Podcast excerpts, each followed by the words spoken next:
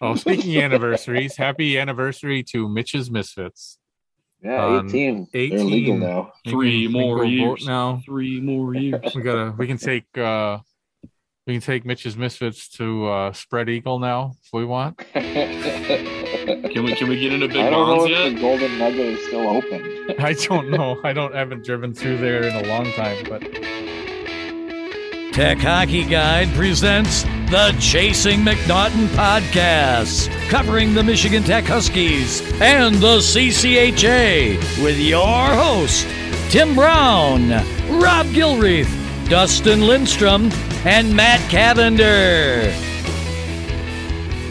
welcome to episode 21 of season three of the Chasing McNaughton podcast, presented by Tech Hockey Guide. I'm Tim Brown, your host, and I'm joined this week by Dustin Lindstrom, Hey everyone. Rob Gilreath, Hey guys, I got my mouth cleared in time. and Matt Cavender. Go Huskies. Uh, this week, our special guest Drew Evans had to drop out at the last minute. Feel better, Drew. It'll just be the four of us tonight, but we've got plenty to go over with three games last week and Instat being added to things. I kind of already said this, but we'll recap the NMU game last Tuesday, uh, review the St. Thomas series, preview this week's game with NMU briefly, since it'll be over before most of you even listen to this.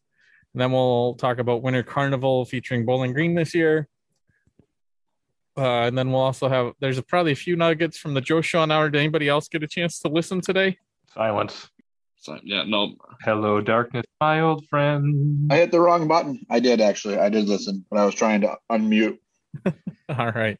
Uh, and then we'll take some we'll do some deep dives with some instat stuff that we've been able to do already. So let's do the thank you notes plus a brief note from our sponsors, and we'll come back and chat about last week's game. Fiebke Dental is a general dentistry practice located in downtown Rhinelander, Wisconsin, home of the Hodag. Look online at fiebkedental.com or find them on Facebook. They do pain free dentistry for kids, adults, people that went to great schools, and people that ended up at Northern Michigan. Stop in and say hi between 8 and 5 and tell them THG sent you. That is F I E B K E dental.com. Do you work in manufacturing, product design, or product development? Is your business trying to improve efficiency while also producing at scale? Livonia Technical Services can help. They provide world class quality improvement training and consulting for failure modes and effect analysis, product development, and cost reduction. All things that could help Northern Michigan assemble a competent defense.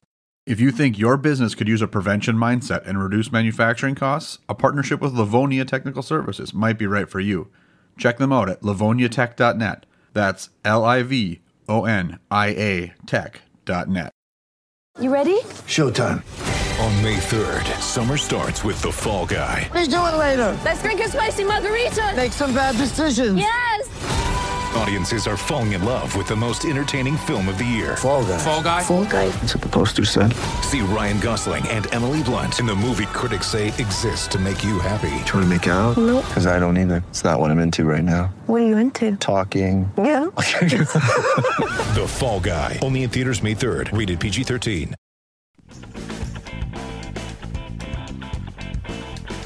Welcome back. Uh, I lied. First thing we're going to do is celebrate our patrons. We had a hell of a couple weeks here between the big news with uh, Mel Pearson and the GLI stuff, getting another sponsor for Instat data, getting Instat itself finally set up. Um, so we've been trying to plug things, and I actually screwed up last week. We had uh, a new patron that I forgot to mention. That was Daniel Faber who joined us at the gold level. And then uh, since then, we've had three other patrons sign up and two other patrons return. I think both of them had some like payment issue, like where the credit their their credit card number changed and they never went in and fixed it. So we got two guys back. So special thanks to Anthony Hoxie for signing up at the black level, Kevin Patelko, who I got to see this weekend, signing up at the black level, and then Richard Hall and Dave Corpy for coming back to us at the black level, and then a very very special thanks to AJ Donati for being our first ever silver level patron at twenty five dollars a month, which I just tweaked what that level does. so I've set that level up to be like basically you'll get the audio version of the raw video of the podcast. So if that's how you want to digest it versus having to go to YouTube, that basically it'll be commercial free. I haven't decided yet if it's going to be edit free or if it's going to be like the full episode and I just take the commercials out or what. And then uh, the other thing, the big one that you get is um, discounts on the authentic jersey order. Um, so basically, uh, because you're giving us so much money a month, we'll we'll give you I think 20, 20 or twenty five dollars off each jersey you order. I have to do a little more math on where exactly that's going to sit, but something like that. Um, so thank you again, AJ, for doing that. He he already told me that I don't need to rush to start publishing those those different audio files that I've committed to provide at that level. He just wants to support the everything and and pick that level. So we appreciate you. And since he went to that level, I've now created a cream level for somebody who wants to one up him. It's fifty dollars a month. I don't even remember what I said there. I think I said you get to come on the podcast once a year, and I can't for I can't remember what the other thing was that I added to that one.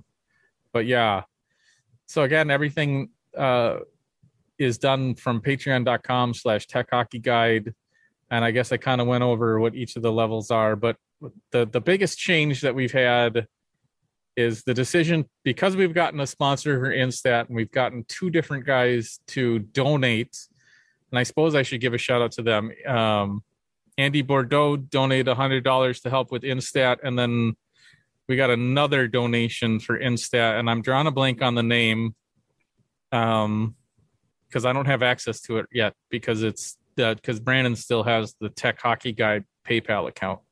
Um, I'll have we'll have to give him credit next week. I know he's on our Discord chat and he threw some money at the donate button on THG and and that's great. I'll get it eventually, but uh, uh, Brandon needs to figure out how exactly to uh, transfer that to me since I'm kind of in charge of all the money these days that's all fantastic, especially since Instat has not sent us an invoice yet. So right now we get to use it for free until they finally maybe they'll just give it to us to it us for free for three months and then finally ask us to pay when we're when there's 12 months left like we maybe maybe that's like the move maybe yeah, that's maybe. what they're trying to do maybe my instat guy is just being really nice to us but yeah if i may make, make a suggestion for the cream level you know you said that they can come on the podcast Mm-hmm. You, are you familiar with WWE's Money in the Bag? No. So basically, if you win Money in the Bag, you get to hold on to a suitcase, and then you get to uh, challenge anybody for any belt that you want, as long as you bring the suitcase. Okay. So what I'm thinking is that at the cream level, they can come on the podcast and they can cash in like the money in the bag and decide what week they're going to be on. They so if they like the guest or something. Oh, okay. I don't know about bumping the guest, but yeah. We well, can, no, not uh... not bump the guest, but come on to discuss with the guest as well. Okay. Yeah, I I got no problem with something like that. I mean, I think six might be a little much, but we could make it work for fifty dollars a month if, yeah, uh, well, and, and like it's a, it, like you said, it's a once a year thing. So if they cash yeah. in the money in the bag once a year, it'd be kind of funny, you know? Yeah, yeah, yeah. So, yeah, so the the big thing that that we kind of decided on because of all the donations and having an official sponsor for the Instat information is that uh, we're gonna change it from being exclusively on Patreon to being early access on Patreon. So every week we're going to try and do it on Monday. It looks like it's is it going to be? Are we going to have one this week, or did what? What's up with that? Augie, the guy who's doing the bulk of those, uh, was at St. Thomas. Is still kind of recovering on his way home right now. So we're hoping to get something this week, but okay, it's kind of dependent on his schedule. I'm going to reach out gotcha. to him very soon. Yeah, so so we're trying to get that going here soon. The plan is to have a Monday or Tuesday drop, and having the Tuesday game doesn't really help anything with our normal schedules here but uh, a Monday or Tuesday drop on an Instat exclusive on Patreon, and then a week later, so probably every Monday we will release it. On, well, the plan is is whatever day we're going to release this week's stuff on Patreon, we're going to release last week's stuff on the regular THG site, so that we can plug the Patreon side each week. Um, so you'll get to see that stuff, but it'll be like a week late. And depending on the kind of deep dive it may or not be a big deal to you that it's a week late because it, a lot of it I think is going to be uh, some of it's going to be last week, some of it's going to be more like season reviews or comparisons, and some of it too is going to be stuff that we might not quite have figured out until next season. because we've got to get some some scrapers figured out to try and collect all this data so we can analyze it easily so i'm not sitting here looking at every shot myself and calculating expected goals but we'll talk Yeah. about that a little later as with anything new, it's going to have some bumps in its rollout. But I think as as a general thing, if if you enjoyed the the shot charts and Zemetis' season preview or series preview last week, then you're probably going to very much enjoy what we're going to be rolling out with the Instat deep dives. yeah that's just that's the tip of the iceberg Yes, really. I mean that's that's the simple stuff we can do. I mean i've i've sent some uh like if you want to see some of the stuff we've been looking into you can join our discord uh, which i think there's a button on the thg website. Otherwise we'll put it in the liner notes this week to join up there where i've been telling everybody what what i've been doing where i've been looking at the shot charts and uh and every shot attempted in the game is, is given an expected goals value. And i've been going through and calculating those. I did it for the basically for every game that nmu or tech has been in since last tuesday i have it done which is five games total but it takes some time to go through and type in every value especially when tech gets uh you know 52 shots on goal and 10 more missed shots in in a single game like they did last tuesday so let's get right into it. Let's talk about last Tuesday. Pretty easy win for Tech. I guess it took some time, right? It was they pulled away at the end, but it wasn't. I don't think it was really a uncomfortable game. I guess. Kind of forgetting it. It was a while ago now. It feels like. I mean that was what I what I was going what I would hope the rest of the weekend looked like because I, it was tough for me to poke any holes and uh, aside from the one defensive lapse that led to the goal, it was tough for me to poke many holes in the way the Huskies played and executed that game. If we beat Nor- if we play Northern like that every game, that's a successful season to me. But yeah, that's I I was, it was fun to watch. Put up a bunch of goals. Get to take advantage of Northern's terrible goalie situation that's only getting worse. It was it was a fun fun Tuesday hockey game for if you're asking me. yeah, no, I I enjoyed it. Like it wasn't wasn't too bad. Yeah, it was one of those games where, you know, you, you're always a little nervous. I think going in, at least personally as a fan, going into the Northern Series is exciting, but it's a little nerve wracking too, right? You don't know if it's uh, going to be a good series or if it's going to be ones where the Cats, you know, show up and it gets ugly. Who knows, right? But they took care of business. So hopefully that's what they can do tomorrow too. Yeah. And it's interesting, you know, Matt mentioned their goalie trouble. This is the second year in a row they've had it, right? DiMatteo came in because of trouble, if I remember right, didn't he? Well, it wasn't injury trouble. It was just they were none of them were playing well. So he Is just that what it was like? yeah. It was last year, Yeah, right? le- yeah. You got to DiMatteo came in like halfway through the year, Yeah. like straight from juniors in Texas, and like was playing very well at that point. But he's experienced obviously a pretty big drop off this year. He's still a clear number one on that team, but on most teams in the CCHA team, uh, they would uh not be considering him for that starting position. But he went down. Um, it sounds like Glockner went down against Bemidji State, and now they're uh they're in a bind. They got to play Nolan Kent, who looked bad for the rest of that Bemidji game, and they just they brought up a uh, a kid from their club team. His name is Braden Golisek, if I do believe so. And the highest level of hockey he played before club at NMU was he was a senior on their JV team for Marquette High School. So he's not going to see the ice. Let's make that clear. Unless something catastrophic happens to Kent, he's not going to see the ice. Yeah, like even even weird prospects that come into the league, you'll see them at least have like something put down in their junior league and like elite prospects or hockey DB. But this kid's got nothing. There's only like Wisconsin Prep wisconsinprephockey.net has a out of state profile on him in which he played three minutes of one game. So, he's not going to see the ice, but just the fact that Northern's desperate enough to uh, get this kid a jersey and have him open the door is saying something. It's not good.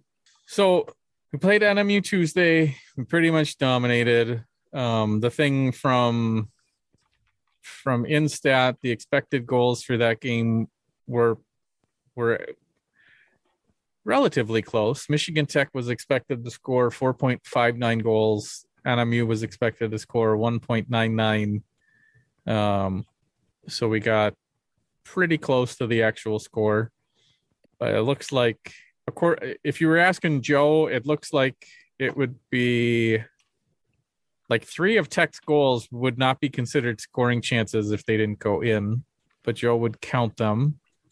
And then it's one, two, so that's five, six, seven, eight, nine, 13. 16 scoring chances to I know this makes great podcasting as I count right five, six, seven. So according to Joe, we're right on target. We had we allowed seven scoring chances and gave up one goal. That's exactly what he wants Pietila to do. So we might as well get right into the series that we have some differing opinions on. We played St. Thomas this weekend in Mendota Heights. I ended up going to both games. My daughter had a blast especially Saturday night, getting to uh, give the players high fives as they came off the ice after the second and after the end of the game. Uh, she had to get in on that. And then we apparently sat Saturday night for the third period, second half, probably half the game. We sat uh, right underneath Dirk. So that cheering you hear at the end of the game was me, probably from his microphone right there. And then uh, uh, we sat right behind uh, Trenton Bliss's girlfriend because she was asking my daughter who her favorite player was, and my daughter got all clammy and didn't know. And she's like, "Daddy, who's your favorite player again?" And I told her number seventeen, Misiak. And then she asked, she wouldn't tell her, she went and asked the girl who her favorite player was, and that's when she told us she was dating Trenton Bliss and and uh if Trenton's listening, I could tell that she felt obligated to say that he was her favorite player, not that he actually is.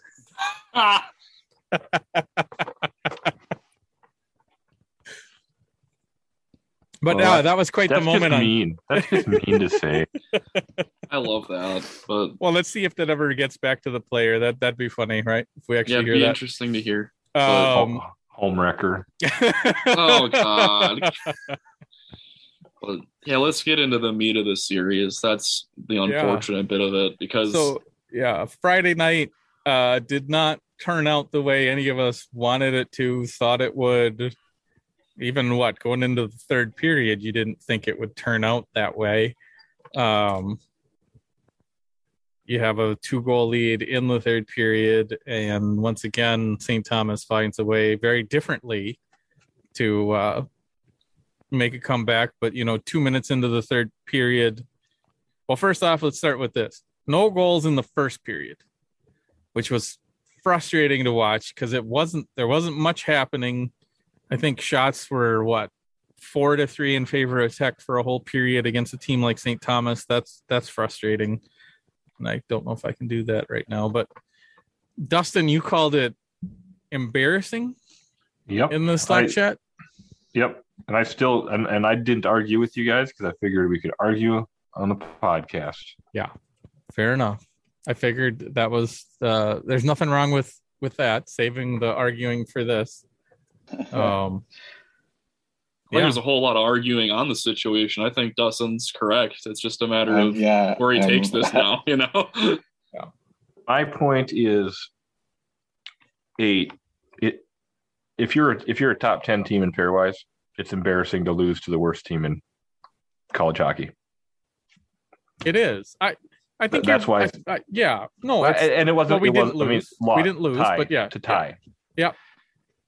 But no, if, and, if and, the, and there's mean, no doubt that it's painful because it felt like a loss, right? Yeah, and there's no doubt that it's it's tying or winning in overtime to St. Thomas twice out of four times might come back to bite us in the pairwise, either from a ranking standpoint, as far as like where we sit at the end, Oh, it, it's or going whether or not we actually get It's like I don't, but I mean like I'm saying like I'm not I'm saying like it's it's one of two things. Either these two games are the reason we don't make the tournament because you know there's no guarantee that we're going to go on a roll here and win other games, but like the whole point of it is like you're like like we said, I don't know what it is now, but you turn those those two games to wins in regulation, and at one point that put us all the way up at fifth in the pairwise.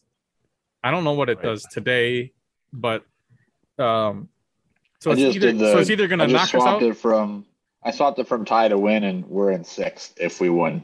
Both of them. just both of them, if Oh, just uh, no, just this weekend, Just just, this weekend. just this one. Okay, Yep. If I uh, I'll swap both of them here for the heck of it too. Let's see what, Yeah, what yeah, It uh, we're was- probably. It was it was a says. huge swing in RPI. Yeah, in well, there's one game. the, the the problem is that St. Thomas is so bad that not winning hurts you more than losing other games. Yeah. Absolutely. And I think that's the frustrating bit of it because we can't discount the fatigue factor that Tech is going through right now. They're not used to playing this kind of a marathon stretch of games, especially with a with a Tuesday peppered in there. Like they we this this February is a big ask of the team. And like I said at the beginning of this, I could just as easily see Tech sweeping the month as I could seeing them dropping every game in the month. So this is definitely not the series that I pictured us having a problem with. But to me, the story of the weekend, especially Friday, was we have we we ran into the problem where Tech was tired, the passes weren't as crisp, they just didn't seem as on. And the other side of that, that I don't think fans are giving enough credit for, is St. Thomas probably played their best hockey the entire season, both nights. Yeah, yeah, I'll give St. Thomas credit. I mean, I haven't watched a, enough of them to see that, but yeah, like it. Um, their most complete, best hockey that I've seen. Because like usually, what happens in a St. Thomas game is they'll show glimpses of, you know, the brilliance and the and the culture that's going to come across, like we talked about last week. But then they just hit that wall, and that's when the wheels fall off. But the wheels stayed on the vehicle a lot longer than uh, we would have liked to this weekend. Yeah, but like, I, I think you can say that about Friday, but I don't. I don't really agree. Saturday. I mean, especially when you look at the the expected goals, St. Thomas was didn't have a quality scoring chance on Saturday night, Right. according but to expected goals. But yeah, and it was a closer game than we probably would have wanted, but it was a win. So Yeah. It's a shutout win it's at a that. You- Yeah, I mean, you can't. It's a shutout win. Uh, Yeah. You can't really complain too much about a shutout win. No, no, no. And, but I'm saying like he said they played their two best games of the year, and I I don't I am I have to assume that they had better games than a game where they didn't have a quality scoring chance in the whole game. on the defensive end of the puck, I'm not as sure because the way that they were just sacrificing the body to block shots in the second game was Yeah. something to behold. So on the offensive side of the puck, I'll agree with you. It was not their best offensive game, but that's one of the better defensive games I've seen played against Tech the whole season, and that's well, especially on the power or penalty kill, right? yeah, and that's yes, exactly, and that's one of the things that made me laugh in the Discord. It was just like, oh man, like uh you know, I hope Northern's taking notes. It was like if Northern's taking notes, there's nothing they can do. Their team doesn't play this way No. unless their team suddenly wants to get a goaltender that's playing out of their mind, which obviously isn't happening this week, or if they want to, or they want to like spend the whole weekend on team defense. I'm not as worried Not about happening. the Northern game because Tech and Northern have both had to play extra games.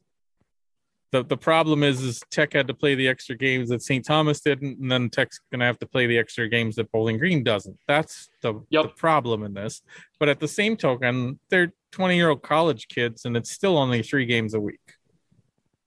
Uh, like if it's going to come into play, it's probably going to come into play Saturday against Bowling Green because that's an early start because it's carnival, right? Isn't it like five o'clock, like it's always or whatever? yeah, like it's always so. I- yeah. instead of six. it. So it's even another. It's be. even another hour earlier than our new current schedule, um, which kind of Yeah, did annoy me that St. Thomas it's didn't do that. I see Matt looking at me all confused. The second game at Carnival is always the oh shit, it's Carnival weekend when you're not up there and you have to, you know, forget that you've not started the game on time. Yeah, because it gets done At earlier so that the the the gala or whatever can happen. at a torchlight parade as, Yeah. as well. Yeah, it was really nice when I had my uh my lakeshore apartment, so I didn't even have to go to it. I just like opened up my window and bam, there it was. I could just watch the whole torchlight parade and the fireworks from my bed. Yeah, and listen to the snowmobiles, right?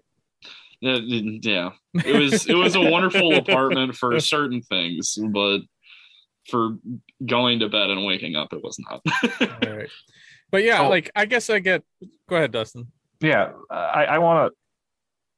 We touched a little bit on pairwise, and uh, I just want to mention a few of the numbers that I did some digging on last week that we had we had chatted about in in our you know internal chat, because I think they're kind of telling for where tech is at and kind of gives people a frame of reference of when you're looking at the pairwise rankings, kind of what you should be looking for, and then how that relates to the game this weekend, the the tie against St. Thomas before this weekend, so Friday morning, Tech had an RPI number 0.5750 or 4 0.5748, I think.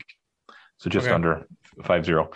And if you do a historic deep dive into what RPI number you need to have to get each ranking or each seed in the NCAA tournament, since they switched to this this pairwise um, whatever uh, calculation, so it's like from 2014 until 2020. Wh- What you get is if if Tech were to maintain that exact same pairwise, the exact same RPI number through the end of the season, the lowest ranking that anybody has ever had with the, that pairwise is six in the country. So all you need to do is maintain that number. Which is hard to do It's hard to do, and it, but it's hard to do at the end of the season, Yeah, especially because- when you get into tournaments. When at, at in tournaments, everybody's losing except for one team. Yep. And you've got the other the other issue you've got the other big issue that Michigan Tech has right now is that they have not played Bowling Green yet. So Bowling Green's opponents' opponents have not come into their calculation yet, and I don't know exactly wh- how much effect that will have. I think But- I did but- a, I did that opponent opponent deep dive, and I don't I don't think it's going to have much effect because Okay. if I remember right, Bowling Green's opponents opponents have I mean it's a huge overlap over you know our opponents opponents and everybody else's opponents opponents. It's Okay. Well, we'll see what happens, but it, it is interesting that they're not in there yet. So that that does have an Mhm. impact that it's hard to see at this point. Because I thought when I did before this weekend and before the first game again, or maybe it was after the first game against Northern, but sometime last week I went through the pairwise and I put in us winning every game except for the Minnesota State series, splitting that series, and then uh and came up with the number. And then I went through and gave Tech one loss against each of our opponents we had left, not counting Minnesota State. And the and the loss that hurt us the most was somehow a loss to Bowling Green, which did not make sense to me, but I assume it had something to do with the the opponent's opponents of Bowling Green not being in there yet. So I don't know what and I we Mhm. can we can go redo that because it surprised me that it wasn't St. Thomas. But the other thing it could be is that uh, the Bowling Green being 500 against Bowling Green hurt us more than being three and one against St. Thomas does overall, kind of thing. So that was an interesting thing. But yes, it's it's frustrating. I mean, when you look at um, Friday night's uh, situation, the result can be embarrassing, as you say, Dustin. But I don't know how you can say the like I know Joe complained about the effort from certain players and talked about having a short bench and made it sound like if it was a home game they would have made more than two changes on Saturday. But he only had two players and uh you know in retrospect I'm very happy that they they traveled a full party because I'm not sure they do that for every game. Uh because it's it's an odd number of players to travel and all that. But Yep. I'm happy he did because I did feel like Datama did well. I did feel like Bronte brought something. Uh, it was it was a fun game to watch Saturday. It was a little bit, you know, too close for comfort, especially like the highlight of Saturday night, like the the moment that was the most nerve wracking for me was St. Thomas's one shot on goal in the second period. Literally, the only shot they got on goal the entire second period got deflected. Like it was a shot from the from the blue line. It got deflected. I'm pretty sure it was deflected by a tech player. Like it hit like the his stick somewhere, and I was in perfect line with my seat to watch the puck hit the tech player, tick up just enough that Blake was raising his blocker to hit it initially, and just had to keep going to get it barely to have it glance up over him and I watched the whole puck. It was like straight line away from me. It was like the weirdest thing getting to watch it in slow motion. Like that's what it felt like watching it live from my seat in the arena, and like knowing that if Blake couldn't get his arm up high enough, it was going in over his shoulder. Well, And if you don't like did. that, you don't like St. Thomas hockey because that's how they ended up scoring. Like they, this has happened several times where their only goal of the period will go right in on that bum Dryden McKay. So I mean, Yeah. that's just how it ends up working out for them. Speaking I of mean, that I'm happy bum that Blake was to- McKay, I can't wait to do expected goals for Minnesota State and see how the expected goals compare to his goals allowed, and that'll tell us a lot about how good he really is. Yeah, Uh, I'm obviously joking. He's I put know me you to are. rest. He's put me to rest, but I always got to put that piece in there. Newsflash, he's pretty good. he's, he's starting to make an, a case for being an all-time college hockey player and a very strong one at that. It's kind of getting down to be like him and Ryan Miller, right? And that's like it. Yeah. That's pretty much like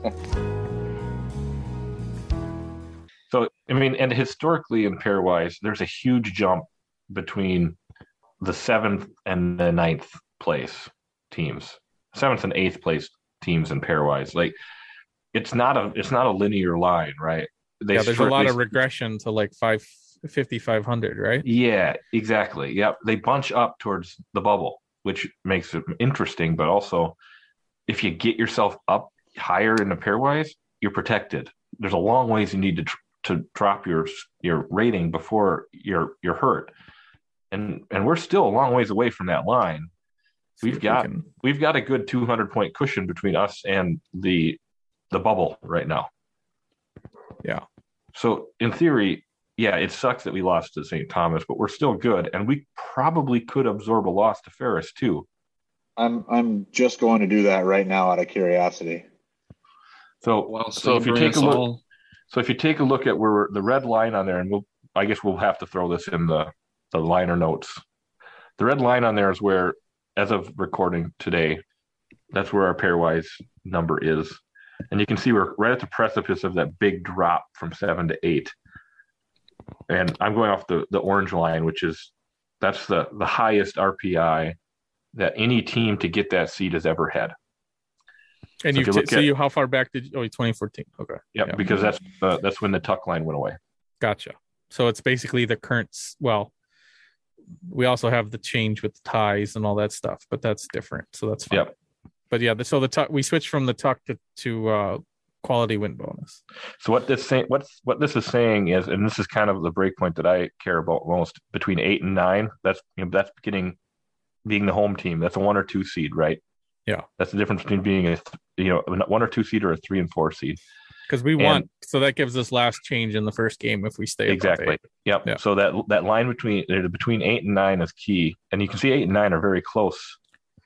And, and looking at the orange line, if you look at the eighth seed, no team has ever gotten worse than an eight seed with a pairwise ranking of just under 5600 Yeah, and I did that's a drop key point right there I did drop in a game to Ferris in the calc, and that puts us at 5608.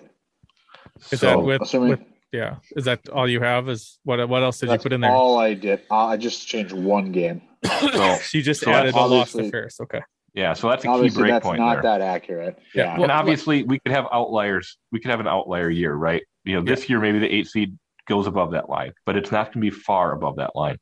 Part of our problem for Tech, which is why I think playoff status has us so low, is granted the St. Thomas series are gone now. But if you if you look at uh, our pairwise at the end of the day Friday and our pairwise at the end of the day Saturday, it didn't change, right? I don't think it changed hardly at all because that game The wins don't count. the wins don't count, so we don't improve our RPI by beating anybody or beating St. Thomas. All it does is hurt us that we didn't beat them Friday, and the same kind of thing is likely against Ferris State. So you have two more games. Likely, we have four games left on our schedule that all they can do is hurt us in pairwise. Yeah, it would be really nice if Ferris could win a few games not against us. Yeah, it'd be really nice so- if Ferris could like win out not against us and find a way to finish sixth, so we can play. Like, I want to win a share of the McNaughton Cup, but I do not want to finish first because first off, I don't want to have to play St. Thomas again. Uh, and then second off, I don't really want to play St. Thomas or Ferris again because they hurt us too much in the pairwise. If we drop a game in that playoffs to them, and then we don't get the chance to um, beat a decent team twice in the following round, like we would in previous years in the CC or in the WCHA rules. But yeah, you you guys that pay for the ten dollar a month feature get get this nice video to actually see uh, Dustin's chart here while we're uh, talking. But we'll definitely throw that up on uh, liner notes and maybe even you know tweet it out tomorrow as a little bit of a preview. And you can Um, and you can see there that the, the current RPI and and I just quickly did this. So that current RPI is actually that's that's before last weekend's games. So that's not Okay. completely accurate. Maybe I'll maybe I'll make a new one here before to put in the liner notes before we Okay. publish it. But you can see how that's higher than the current uh, line for the the maximum. But that's just because as the season gets towards the end, that everybody's RPI is generally going to go down. Yeah. That's just natural. So you're going to see that line start to trend down towards the the the average. I think over the next three four weeks. Yeah, and and you know a lot of the reason that you're you're going to see that is because all of your RPI now, you know, like ninety some percent of it is dependent on your win percentage because you're, the rest of it is is all pretty much the same because you're playing conference opponents for the most part. Um, I know there's some random series for Alaska and and uh, Long Island and Arizona State, they still try and play somebody, but they try and save a lot of the games against each other for this time of year because it's harder to get dates against the conferences. Because after after Carnival weekend, we will be even with everybody else in the conference in games played. Finally, we won't have any games in hand anymore, so we'll finally be caught up on that, and then you know we'll be everybody will be playing their way out the rest of the season. So you basically start seeing regression because you're you're playing conference opponents um and and your your opponents and opponents opponents part doesn't really change anymore. So it's all about whether or not you can maintain your win percentage and win a bunch. And this time of year it's a lot harder to get a sweep in general especially for like the, all the teams in the the NCHC if they're not playing those non-conference games anymore they're very likely they're going to be a split almost every weekend. So your your win percentage is regressing to 500, and that's just how it kind of goes this time of year for a lot of time, a lot of things. So yeah, I guess we got Northern on Tuesday. I'm kind of excited to to have that game to watch tomorrow afternoon after we record. You know, after we're done recording here. Um, It's we've been talked a, a, little bit about fantastic the sportsing just like two weeks. yeah. Uh, I, Yeah, U.S. men's national team games, hockey games, then national team games and hockey games. It's uh, it's been nice. I get to watch hockey starting at eight o'clock in the morning thanks to the Olympics. That's Right? just fantastic. I wake up, get ready for work, turn on the TV next to me, watch the women's games. Soon to be the men's games. I'm on the Germany bandwagon for Olympics this year because they finally have a decent shot to medal with the NHL not participating, and I I love seeing Germany like put their foot down and say like we're a real hockey nation, like they seem to be have been doing in the past, you know, uh, five years or so. So I'm I, I'm I'm all on the Germany bandwagon, hoping to see them do well this year. But yeah, definitely some cool sports going on. It's not, I actually Yeah. kind of as much as it sucks for the kids, I like having a game in the middle of the week.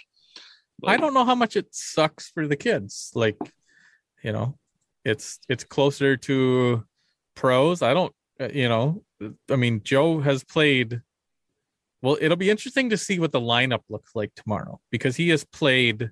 He has dressed the first two games. He dressed the same players on two. Like basically, the last four games before Saturday, he dressed the same lineup, right? the whole series before the Northern game, he dressed the uh, the same players as he dressed for Northern in the first game against St. Thomas, and then the second against St. Uh, second game against St. Thomas, he dressed Bronte and and Datama. So it'll be interesting to see if he makes more changes for tomorrow, or or sticks with that lineup that that won on Saturday. I don't know. That'll that'll probably be the most interesting thing to me is to see how much the lineup changes with that, and then you go into Carnival with a little bit different lineup too. What would what, what would you do? Because I have an opinion on that. Like, what would I do? Well, I, I I don't know who else. I'd have to look and see like who didn't play that has even played because I don't I don't think it's the place to play um Pedersen and the other guys that could redshirt either, right? Like well, I think you need. I think you you need to take advantage of the depth that that the team has to try to give some of the guys that are more fatigued a little bit of a rest when you get a chance.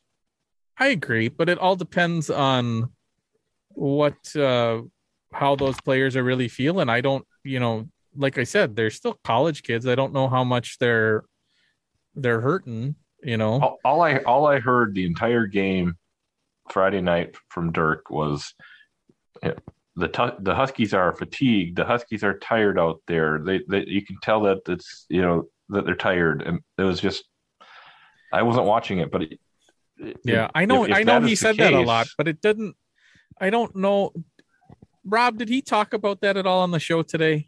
I listened, but I don't think there was much talk of that. Okay. No, there wasn't much talk of that. Yeah, I don't know. Like you've got Corsia, Bronte, Doctor, Datama. Datama, I thought played well, so seeing him in was good. Yeah, I'm not. I would not be surprised to see Datama again. I would not be surprised to see Bronte and Korsha. You could get Yeah, Grant. I thought Doctor in. Bronte Grant, also Grant earned- Doctor's played in six games. You could get him in. You guys think that we see the I don't- but- long-awaited debut of Jed Pietila? No, God no. like I don't. I don't know if you'll see Doctor because Datama did well, and I don't think Joe, unless Doctor's the extra skater, I don't see him benching any of the other five defensemen. Right? Like I Swoyer, it's not. But, Thorne, it, but it's Buckley. not. It's if you if if if you. but I don't okay, but I don't see but I don't see t- Joe taking out one of those five guys. I could see him giving Datama more even minutes and not putting 25 minutes on anybody. But I don't I don't see Joe dressing two guys that like you, you know what I mean? I don't Yeah, I I, don't what- see him I I, don't what you see him putting but- himself down to four guys that he knows he can count on every night. I think I think the D are what they are, and it's more a matter of how much time Datama gets. I could see him dressing Doctor as the seventh defenseman. Well, I personally think that that extra skater is more important as, as a forward when you're. I, I think.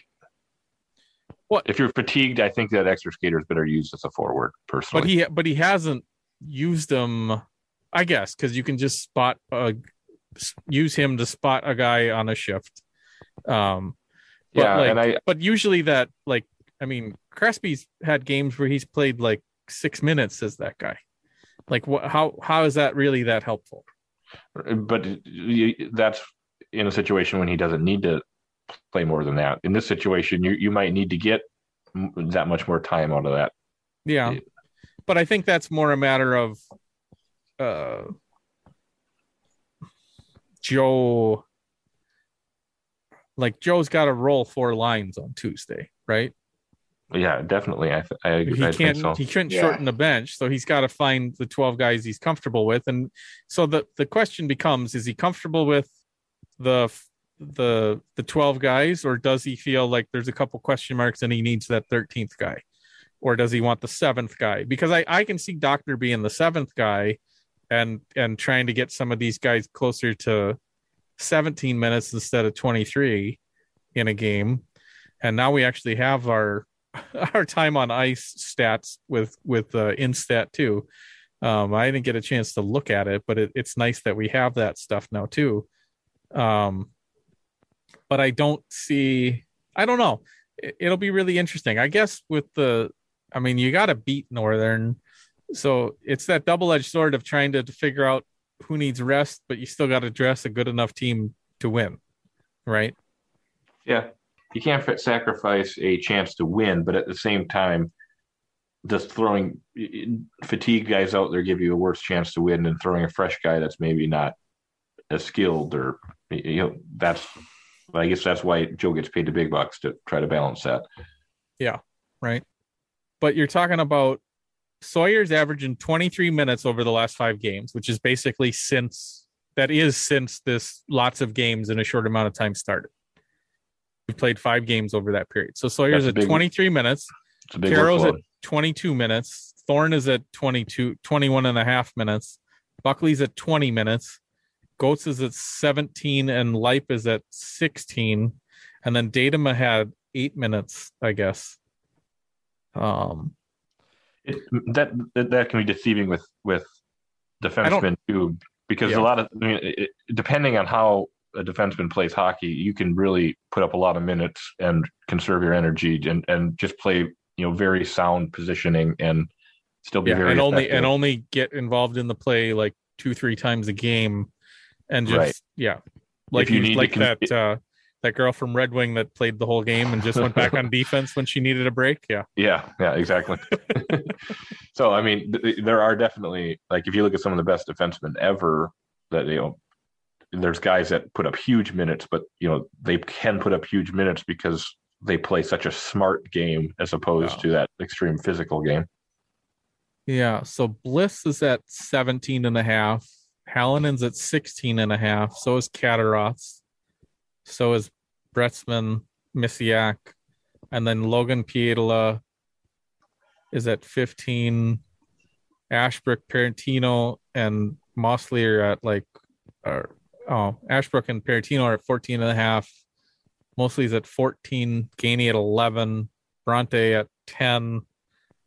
Saretsky at nine and a half. Uh, Nardella at seven and a half, and then Crespi had six minutes.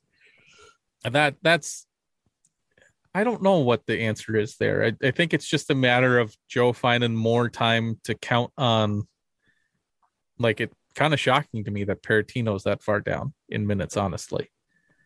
It seems like he's everywhere when when you listen to Dirk, it's Parrottino this, Peritino that.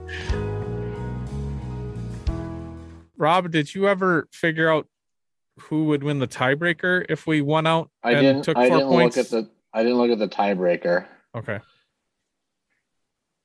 I forget. We need five, not- right? Five and one five. It has to. go We have to win in a shootout to or overtime. Yeah. yeah, shootout or overtime to or To sweep. tie. Uh-huh. Yeah. yeah. Okay. I don't know. I'm hoping Bemidji can win a game this weekend and make it a little more interesting. But then we've got a lot of work to do too. Yeah, That's but it's it's part of the fun of having they don't this play many games this in weekend. hand. Is They're Bemidji doesn't play this. Yeah, they don't play this weekend. yeah, well, no, when they play, Maybe Yeah. that's the last series Minnesota State has. Oh, okay, Yeah. yeah. Yeah, they they they play Bemidji and, and us. That's all they have left. Yeah. Right. So they they don't have. They've only got four games total before before regular season is done. So Yeah. yeah, it'd be interesting to see uh see a win in that space, but who knows what'll happen there. Yeah. Because it'll definitely make it more interesting if Minnesota State comes in a little bit closer. But we have to win a lot of games. Like it is the only way to get the McNaughton if if Minnesota State sweeps Bemidji is we win all of the games we have left. And and, Well, I'm and generally lose one point to Minnesota State. Correct. Well, I'm generally optimistic. I am. Uh, I don't see that happening. That's a lot. yeah. Yeah. I. I mean, if we had to predict out the rest of the year, just off the top of our heads right now, I see a split with. I see a split with Bowling Green coming. Hopefully, beating Ferris in, in Northern, and we're going going into the series with Mankato. With unless they split, we don't have a chance getting first place. I also really want to talk about how stupid the new logo is. Yeah, we gotta we gotta New do that. Let's do that Yes. real quick because I think Ryan actually put it really well. It just just in the title, putting you know a, a uh, an oval into a into a silver, you know, or into a circular slot. Geez, I cannot talk right now, but that was pretty much how I felt about it. And we t- we had some discussion about just how dumb Tech's branding guides are. Like, not everything it needs to say Michigan Tech. If that like thousands of dollar rebrand that we paid for was worth a damn, then one of those logos should be able to sit by itself and be iconic enough for you to know what it is. It should have just been the oval dog on the front of a jersey, and it still would have been a little underwhelming, but it would have been underwhelming, and I would have gone on with my day and not just been mad about it. Well, and I have zero problem with tech. Where where the hell, Dustin? You put what what chat did you put that pyramid in? Uh, that I was put the- Matt that did that. Yeah, I put so the pyramid in that chat. I have zero problem with like the number seven Oh, now I gotta go look at my phone. I got. I don't know what number or seven. like is. well basically the michigan tech yellow word mark right i have no problem with michigan tech feeling like they have to put that where like the 100th anniversary patch is on the creams Or like where they put the Michigan Tech logo on the gold. Like, whatever, that's fine there. what's on the i don't know where like that one is. on on the back where the where the, the back of the uh, neck right back like of the neck they had above instead the of nameplate yep yes exactly i have no That's problem it. with them putting putting like five six or seven there any of like the word marks that say michigan tech or michigan tech huskies i don't have a problem with that or i i would like it to just say michigan tech in the yellow like number what is that eight i can't read that number yeah number eight but without the oval dog yeah that Uh, would look sharp I think that's fine to put that on the neckline above the nameplate. But I don't I don't understand three and four. Like they don't like I, I think they're fine for other things, but they don't belong on a jersey, and neither does the oval dog inside a Michigan Tech University or Mich- does it say Michigan Tech?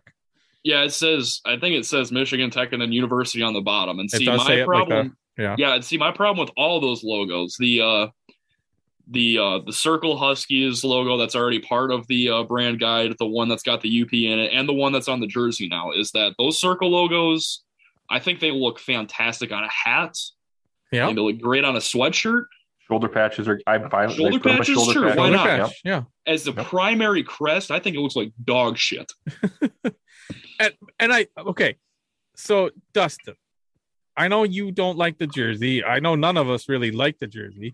But so don't- what? So most what of is the reason? I don't like the jersey is because I I despise the new logo. I You think don't like the oval just dog. So how? So how dumb?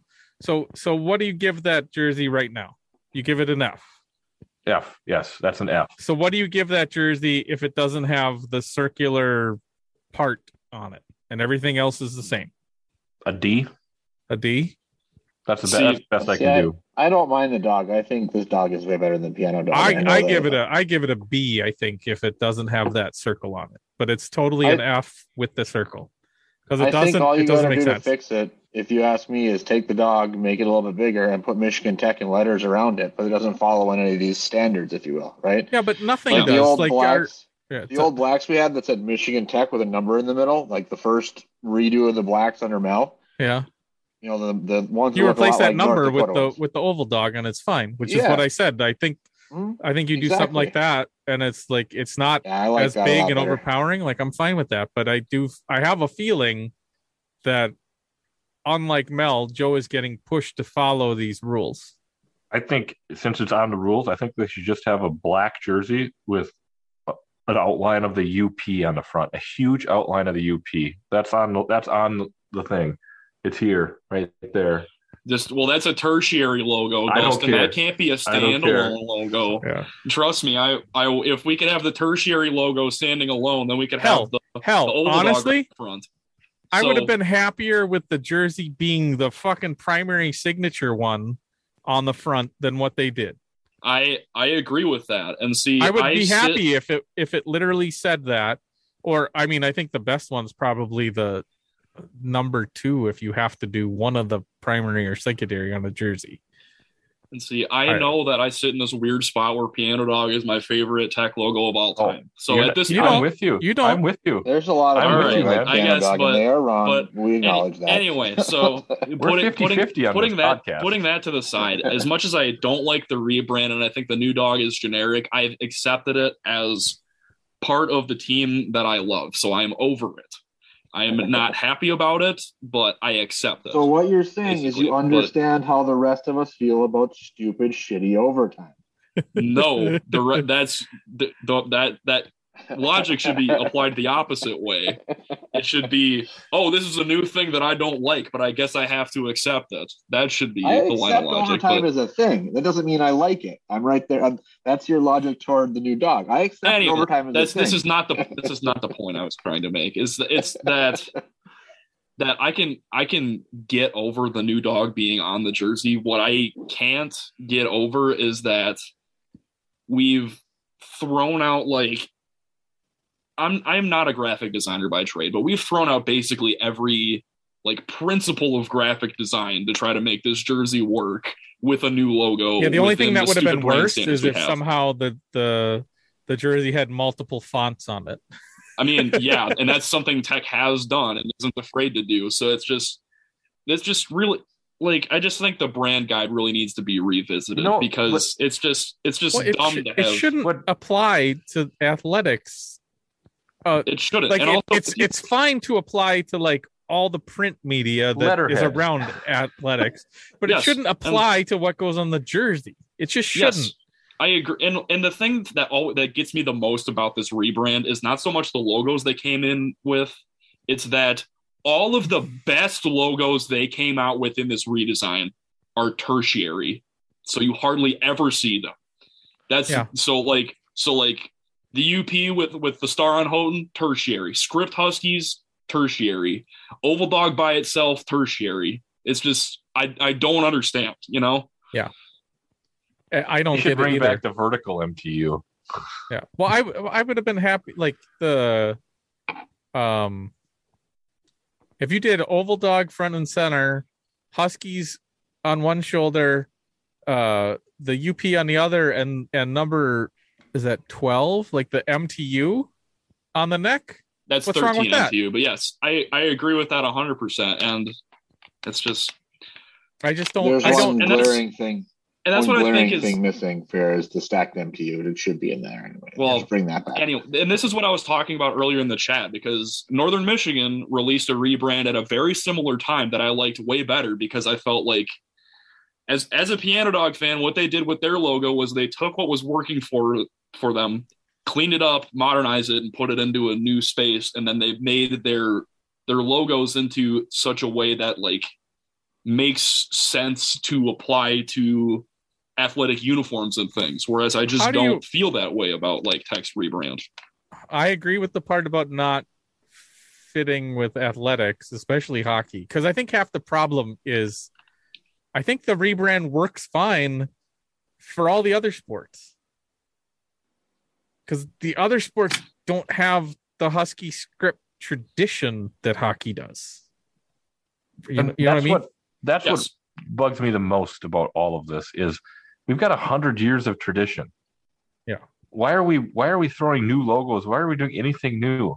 Any other team out there in any other sport that's got a hundred years of tradition is sticking with their guns because they know it works. You don't Yeah. see the New York Yankees going out there and going away from the, the yeah, but their- we did, well then New why York do you, Rangers Lady Liberty though, but that's then Yeah, why do you, then why do you love Piano Dog, Dustin? Because Piano Dog does not have a hundred years of history. I know it I know it doesn't, but I, but it's Did we ever have a winning dog. season under the piano dog? I don't think so. Yes, I think so.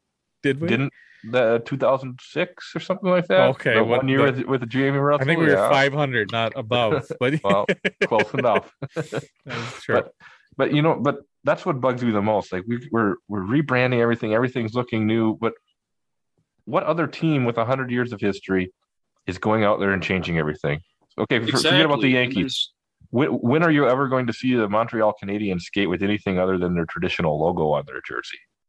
They made it blue for reverse retro, but yes, that's But you're talking about one-offs. Exactly, I'm not. I'm not complaining about one-offs. I'm talking about regular jerseys. Right? Do whatever you want for yeah, some no, one-off. I, I completely agree that Michigan Tech should not. Like the problem is the the like the UP thing is the one of the best things they created out of this, and the Husky script should not be stuck tertiary. It just shouldn't. it's a crime. Yeah. It almost feels like they're trying to phase it out. And But- that but should no. never But notice the difference between the primary and secondary and the tertiary. None of the tertiary says Michigan Tech. Everything Exactly. else says Michigan just- Tech. And they are so damn afraid of somebody looking at their logo and not knowing who they are instead of just being like, go figure it out because we're a big fucking deal. Like, act like you fucking belong. How many years worth of explaining no, we're not Michigan has come up anyways. Yeah. Sticking Michigan Tech on there, I think, is what they were trying to drive with that.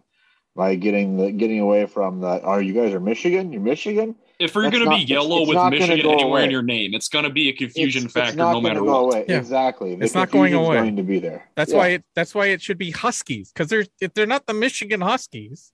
Like focus on the Husky part of it. The It's rest will follow. Like And like I said earlier, if this thousand, this rebrand, which was undoubtedly thousands upon thousands of dollars, if it was worth a damn, then those logos should be iconic enough to stand on their own without having to tell people what it is and have to drag them all the way to that conclusion but of I don't what but it I stands don't for. but yeah. The problem is is this is where they were the the people who did this were directed to go because Michigan Tech has always had a complex about it because I know that's why Jamie Russell had to put Michigan Tech on on his jerseys was because of the complex that it has to say Michigan Tech. the and stupid somehow jerseys Mel got the, away with it. with Michigan script Tech on the bottom of the back. Yeah, whether it's the script Huskies with the Michigan Tech on the, the thing underneath the Like uh, that black, the black, the the first Yep. blacks where it's like the gray Michigan Tech around Oh yeah, those ar- two. arched over the Husky script. Have you seen that one, Matt? Yep, I have. Yeah, that was a John. That was one that John Scott wore. I'm pretty Yep. sure. Yep, that's that's right, and it's it's it's not fun, but I think we talked about it enough this week. We got to get to hol- uh, Carnival. We've also got fantasy guys, fantasy, Uh, fantasy. I don't know Yeah, if we so, need but- fantasy. It's going to Patreon then. Anyway, in Oh conclusion, come on! Tech's, I'm doing. I've I've done it twice now. Yeah, Tech's branding standards are stupid. They need to be revisited. Let's move on. yeah, that can all probably be Patreon. But anyway, so what do we think's going to happen in the next three games, Rob?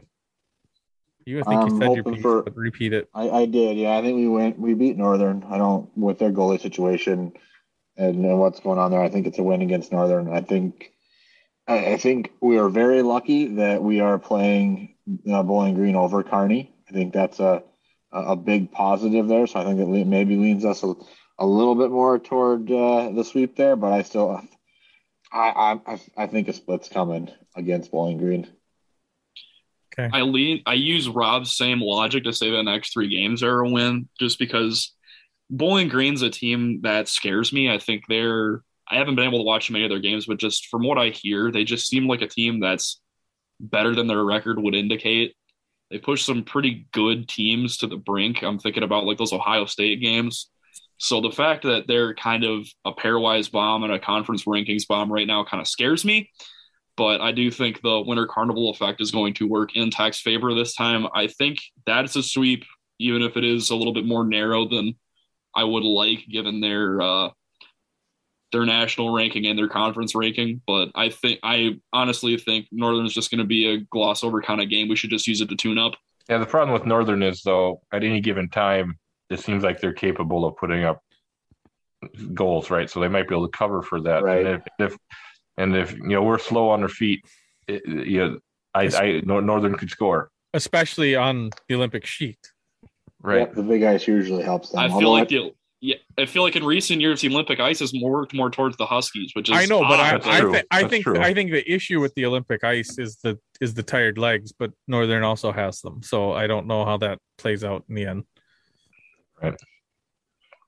What do you think, Dustin? I I'm really hoping that last weekend was the aberration, right? I think we all are. yeah, I think I I think it was. I I think I think there's something about St. Thomas, maybe just the way that you know the style that they're playing, or some, something that is just not jiving. It, it's just not working, and that kind of goes back to what you said, Tim. I don't really want to play them in the first round of the playoffs. There's something. It, Well, it's and not a good. you know, it- for some go- reason, it's not a good matchup. I, I don't know why. yeah, yeah, that's but I- exactly how I felt. but I think um you know going off that I I am going to say I, I think they win the next three Okay. and maybe maybe you know one in overtime you know, two regulation wins one over, overtime win I know I'm going out on a limb saying that we're actually going to win a game in overtime but I feel like at some That's the point most controversial thing you've said. I feel like I feel like at some point it's got to happen Well, against somebody other than St. Thomas. right Yeah, I I think I'm on board with Dustin and Matt. I think I think it's a Husky sweep of all three. Um, I guess in Dustin did some- not call the sweep of all three, or not, or uh, Rob did not call the sweep of all three. I said, oh, I said, Okay. I said you and Dustin. Okay, yeah, I got confused. I'm sorry. Yeah. I, I'm, I'm yeah, the one just make it take another thirty seconds on the podcast. That's what we need. Um, um, I'm like, I wonder how much our listeners enjoy me complaining about how long the podcast is every week because it seems like every week there's a couple segments from like, let's wrap it up, and then we go 20 more minutes. Um, but I think I do think it's a sweep. I have a feeling that Carnival is too close games, and I actually kind of think tomorrow's going to be pretty close, probably closer than we want it to be. But I think we pull out. Maybe it ends up being a two goal win with an empty netter, but I think they're going to be close games. And and I know Dustin said like the you know hopefully last weekend is the the exception to to what's been going on because we played so well the second half so far, other than Friday at St. Thomas and you're talking about how hard it is to play on St. Thomas. Watching in person, the thing that I noticed the most that seemed to be frustrated, like the thing that frustrated me the most was how often Tech was trying to make a pass and barely hit a St. Thomas skate. And it was just like this constant bad luck of somebody just being in the right spot to like deflect the pass just enough when they're trying to make a pass somewhere that should be there and it just missed because the because the St. Thomas player just happened to get his skate blade in the way. And that happens so many times on setups where like that last pass just was not there. And for whatever reason, that's the way they've been with St. Thomas, even though the expected goals said they should have won both games by a couple goals. Well, unrelated, LinkedIn says I need to congratulate you, Tim, on your work anniversary. Oh, so there's that. Oh, speaking of anniversaries, happy anniversary to Mitch's Misfits. Yeah, Um, 18. They're 18. legal now. Three can- more years. now. Three more years. We gotta. We can take. uh We can take Mitch's Misfits to uh Spread Eagle now if we want. Can we can we get into big I don't know if yet? the Golden Nugget is still open. I don't know. I don't. haven't driven through there in a long time. I- but I, I think it's closed. I, I've, I've never actually been, but I've driven by it many times going Yeah. down Iron Mountain. I've, Now I've that my never. sister lives there, we actually have to drive through that area. So I've never been there. we we always used to skip it going back home, going around through through the backcountry roads. But now now that Sarah's in Iron Mountain, we stop there instead. Um, yeah, so Mitch's Misfits 18 years ago at Carnival is when we got our first ever short shirts distributed and became like a semi-official group. And then the following year is when it actually became like a student organization. Um, yeah, I know my my Facebook post got a lot of a lot of action talking about all that stuff and you know, Bethlen and I, uh, Dustin, how big of a tech hockey fan do you think it, you would be without that game? That was your first game, right? Yeah, that was my first game. You think you would have cared that much if something weird like that hadn't happened the first game? I I mean, You had season tickets, didn't you? I had season tickets, so I would I was going to go out regardless. Yeah. But yeah, I, I think I probably would have would have gotten there. Maybe, I mean, I don't know. that that excitement, you know, and you know, somewhat kind of hope carried me on for a little bit until I realized that we were complete dog shit. Yeah. That was, I mean, I know I wouldn't be here without that game. That was literally like my fourth or f- at most fifth game in my, and I, it was my sixth year of college when it happened. So, yeah. I shouldn't say that. I shouldn't say dog shit. I should say we were overmatched. yeah. One minute remaining in the podcast. All right. Well, that should do it for this episode of the Chasing MacNaughton podcast. Please check out our Patreon and join by visiting patreon.com slash tech hockey guide. And somebody come join AJ Donati at the silver level or somebody beat him. Go, go, go cream. Check it out. It's got the, I set it up now with the nice, uh, pretty husky bear logo or whatever the hell you want to call that thing. Um, let's see. You can sub- submit your questions through Twitter, Facebook, or on our Patreon page. We did get a couple today. I'm sorry we didn't get to them because even though you were Patreon questions, because they were meant for Drew and Drew didn't come. So it didn't seem like there was any point in us uh, talking about deep dives into Bowling Green when none of us have that knowledge. So we'll uh, have to save that for some other time. Uh, don't forget to subscribe to the podcast on Apple, Google, Spotify, or wherever you get your podcasts. I should probably take Spotify out of there, shouldn't I? Huh? If you uh, can't find the podcast on your site of choice, please let us know. We'll make it happen. The more you rate, review, and share, the more people we can reach to tell your friends. We're going to try something new this year. We haven't done it enough, so that's why I still call it new. Uh, if you give us a five star rating, Dustin will read the review. Uh, you leave no matter what it has to say. So let's get some ratings and see what you have to say. I've read two of them. Two of them, yeah, not enough. Once again, thanks to your, our sponsor, Fiebke Dental in Rhinelander, Wisconsin, and as always, special thanks to Mitch Lake for recording our new introduction and our patron saint Doc McResin for his generous donation to get this thing running. Uh, thanks again to the other guys that helped us uh, support Instat, and uh, we'll have a new sponsor I think next week. I need to take some time to craft a message for them. Also, thanks to the thank you notes for all the bumpers in this week's episode. If you like what you hear, check them out at the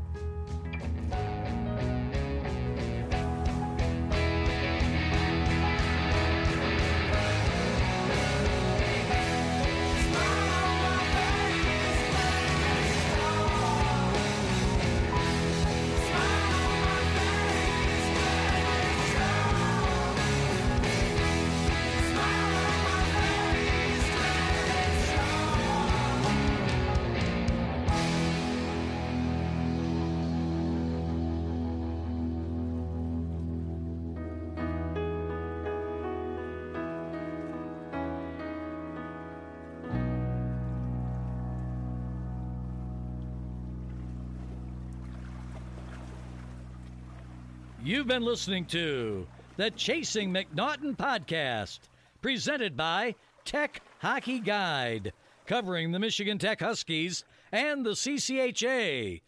And I forgot to mention that we are in the top 250 of all hockey podcasts this week and the third highest ranked college hockey podcast, as far as I could tell, according to Chartable, which I think is kind of cool.